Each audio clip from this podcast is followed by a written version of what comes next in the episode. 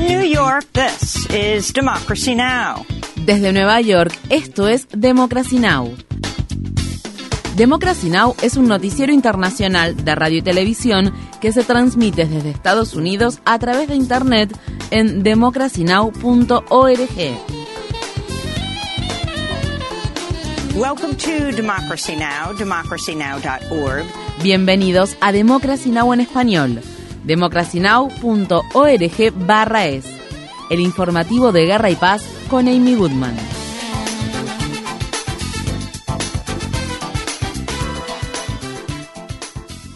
Un grupo de militares de Níger anunció este miércoles que derrocó al presidente Mohamed Bassoum y que ha impuesto un toque de queda y el cierre de fronteras en ese país de África Occidental. El coronel mayor Amadou Abdramen se dirigió a la ciudadanía en un mensaje transmitido por la televisión nacional a última hora del miércoles en el que apareció acompañado de otros militares. Todas las instituciones de la Séptima República quedan suspendidas. Los secretarios generales de los ministerios se ocuparán de los asuntos cotidianos. Las fuerzas de defensa y seguridad están gestionando la situación. Se pide a todos los socios externos que no interfieran. El presidente Mohamed Bassoum prometió este jueves en las redes sociales que luchará contra su destitución. Mientras tanto, cientos de manifestantes salieron a las calles de la capital de Níger, Niamey. Estamos aquí para defender la democracia, estamos aquí para defender la república. Estamos aquí para mostrar nuestro compromiso con el Estado de Derecho y para decir no a cualquier intento de tomar el poder por la fuerza o por las armas. La democracia debe prevalecer.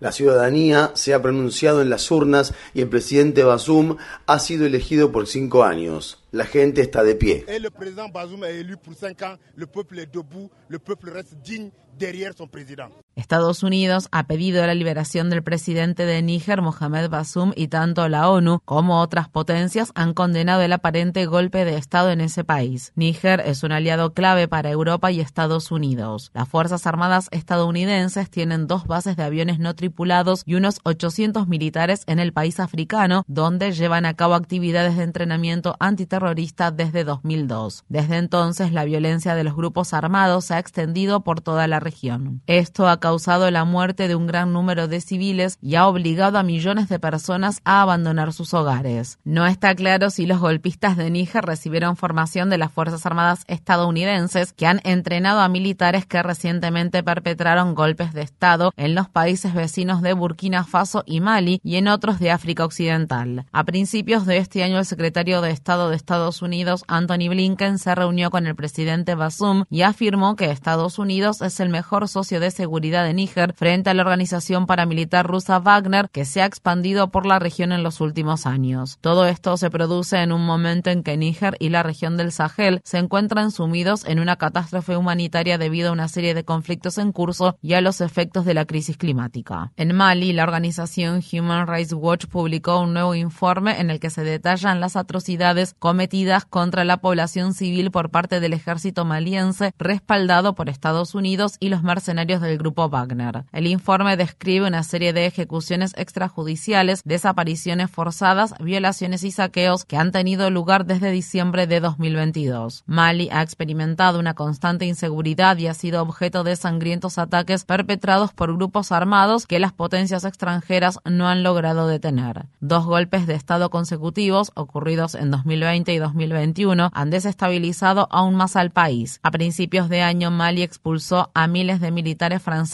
y de las fuerzas de mantenimiento de paz de las Naciones Unidas. El gobierno talibán de Afganistán afirma haber cerrado todos los salones de belleza femeninos del país. El Ministerio para la Propagación de la Virtud y la Prevención del Vicio había dado un plazo de un mes a los salones para cumplir con la orden de cesar sus actividades. De esta manera se clausuran algunos de los últimos espacios donde las mujeres y niñas afganas podían reunirse. Mientras tanto, el gobierno de Biden ha anunciado que va a enviar una delegación diplomática a Qatar para mantener una reunión poco habitual con representantes talibanes. El portavoz del Departamento de Estado, Vedant Patel, declaró que las conversaciones se centrarán en temas relacionados con la seguridad, la ayuda humanitaria, la economía de Afganistán, el narcotráfico y los derechos de las mujeres. Esto no pretende dar a entender ningún reconocimiento, normalización o legitimidad de los talibanes. En la madrugada del jueves, las Fuerzas Armadas israelíes dispararon mortalmente en la cabeza a un adolescente palestino de 14 años durante una incursión nocturna que se llevó a cabo en la ciudad de Calquilia, en los territorios ocupados de Cisjordania. Testigos del hecho afirmaron que los militares israelíes respondieron con munición real después de que unos jóvenes palestinos les arrojaran piedras. Con la muerte de Faris Abu Samra, ya son al menos 37 los menores palestinos que han muerto a manos de las Fuerzas Armadas israelíes en lo que va de 2023. El Parlamento de Ghana votó a favor de prohibir la pena capital en ese país con una limitada excepción para casos de alta traición. Con esta medida, Ghana se convierte así en el país número 124 en abolir la pena de muerte. Este país de África Occidental no ha llevado a cabo ninguna ejecución desde 1993, pero el cambio en la legislación supondrá la conmutación por cadena perpetua de unas 180 condenas a la pena de muerte. En Chile, docentes abandonaron este miércoles sus puestos de trabajo para realizar una huelga nacional de 24 horas y exigir que el gobierno cumpla con su promesa de saldar con los docentes una deuda histórica que se generó durante la dictadura de Augusto Pinochet, cuando sus salarios y pensiones fueron recortados de manera drástica. Estas fueron las palabras expresadas por la dirigente sindical Paulina Cartagena Vidal durante una marcha de docentes que se llevó a cabo en Santiago de Chile.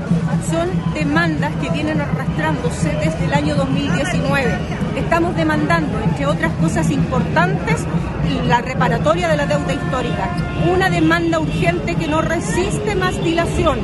También estamos por la demanda del pronto pago del bono de incentivo al retiro, que es una bonificación en virtud de las bajas pensiones de las y los trabajadores. La Reserva Federal de Estados Unidos votó este miércoles a favor de subir las tasas de interés otro cuarto de punto porcentual. Esta medida eleva el costo de los préstamos a su nivel más alto en más de dos décadas y constituye la undécima subida en menos de un año y medio. En una carta dirigida al presidente de la Reserva Federal, Jerome Powell, la senadora demócrata del estado de Massachusetts, Elizabeth Warren, afirmó que estos aumentos de las tasas de interés innecesarios y amenazan la economía del país y señaló que el índice de desempleo entre los trabajadores negros subió de manera drástica el mes pasado hasta un 6%. La senadora Warren añadió, numerosas investigaciones demuestran que las personas negras suelen ser las primeras en perder su empleo cuando el mercado laboral se tambalea. En consecuencia, los aumentos bruscos del desempleo entre la población negra pueden ser un fuerte indicador de una inminente recesión.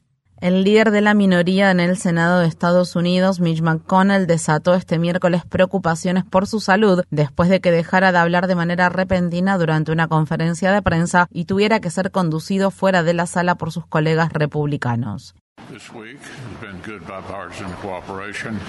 Esta semana ha habido una buena cooperación bipartidista y una serie de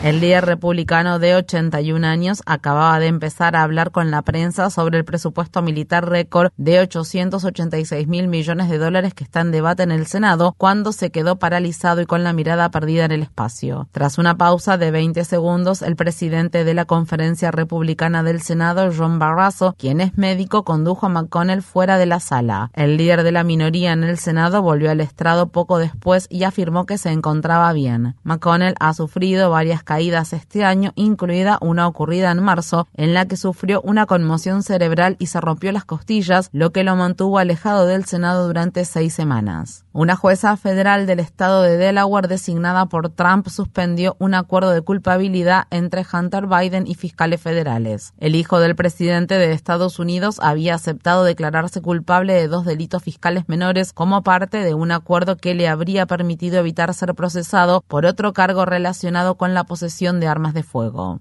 Sin embargo, la jueza federal de distrito Mary Ellen Noreika dictaminó que el acuerdo carecía de precedentes legales y cuestionó el amplio alcance del acuerdo de inmunidad que, según el equipo legal de Biden, le habría protegido contra otros cargos. En la noche del miércoles, Hunter Biden se declaró inocente de tres cargos de evasión fiscal y posesión de armas de fuego. Para más información sobre este tema, visite nuestro sitio web democracynow.org/es. En Nueva York, el ex ginecólogo y obstetra de la Universidad de Columbia, Robert Haden, fue condenado el martes a 20 años de prisión en una cárcel federal por agredir sexualmente a pacientes durante exámenes a lo largo de dos décadas. El juez federal de distrito, Richard Berman, dictó la máxima pena de prisión permitida en el caso y señaló que fiscales federales estiman que Haden abusó de al menos 245 mujeres. El equipo legal que representa a las víctimas afirmó que durante mucho tiempo la universidad hizo caso omiso del comportamiento de Haden para proteger su reputación en lugar de actuar a favor de las víctimas. Hasta el momento, la Universidad de Columbia y el Hospital Presbiteriano de Nueva York han pagado 236 millones de dólares para resolver las demandas de más de 200 expacientes de Haden. Una de las víctimas, Evelyn Young, escribió recientemente, al día de hoy sigo esperando que la Universidad de Columbia notifique a sus expacientes que un agresor sexual condenado en dos oportunidades trabajó en la universidad durante más de 20 años. Han estado diciendo que esa no es su responsabilidad, pero ¿cómo puede ser así? En Estados Unidos ha sido destituido el agente de policía del estado de Ohio que fue filmado mientras soltaba a un perro contra un conductor de camiones negro que estaba desarmado. El incidente ocurrió durante un control de tránsito que se realizó el 4 de julio. El departamento de policía de la localidad de Circleville dijo que las acciones llevadas a cabo por el agente Ryan Spickman no estuvieron a la altura de las normas y expectativas que tenemos para nuestros oficiales de policía.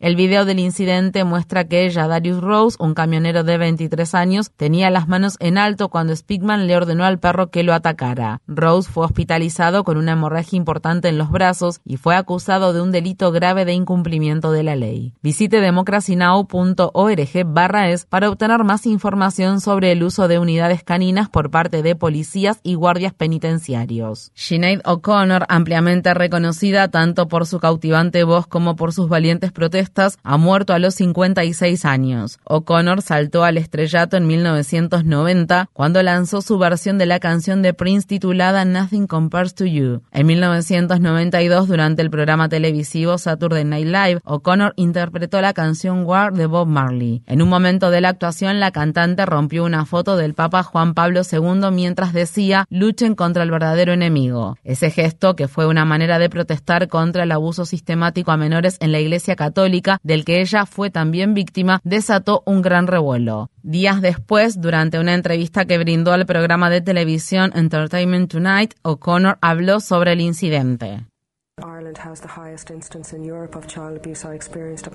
Irlanda tiene el mayor índice de abusos a menores en Europa. Lo experimenté yo misma y la presencia del Papa Juan Pablo II en Irlanda, diciéndoles a los jóvenes de ese país que los amaba, me resultó una gran hipocresía.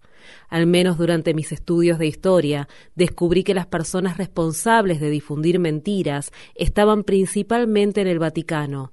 Su autorización de la invasión de países, la destrucción y el asesinato de razas enteras de personas en nombre de Dios y por dinero, y su posterior control de los sistemas educativos de los países que conquistaron llevaron a una distorsión de los hechos históricos.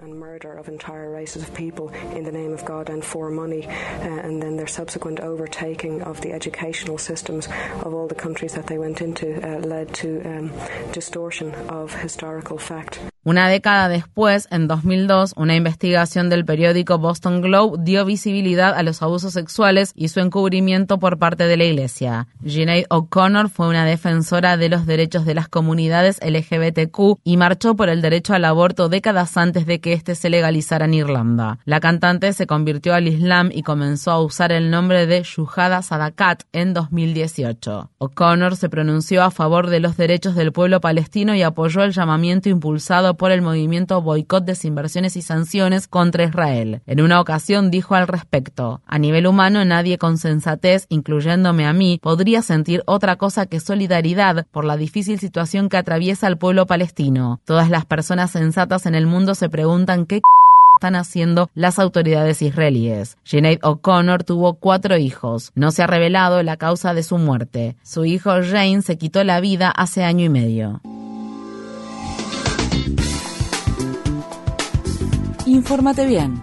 Visita nuestra página web democracynow.org/es. Síguenos por las redes sociales de Facebook, Twitter, YouTube y SoundCloud por Democracy Now! es.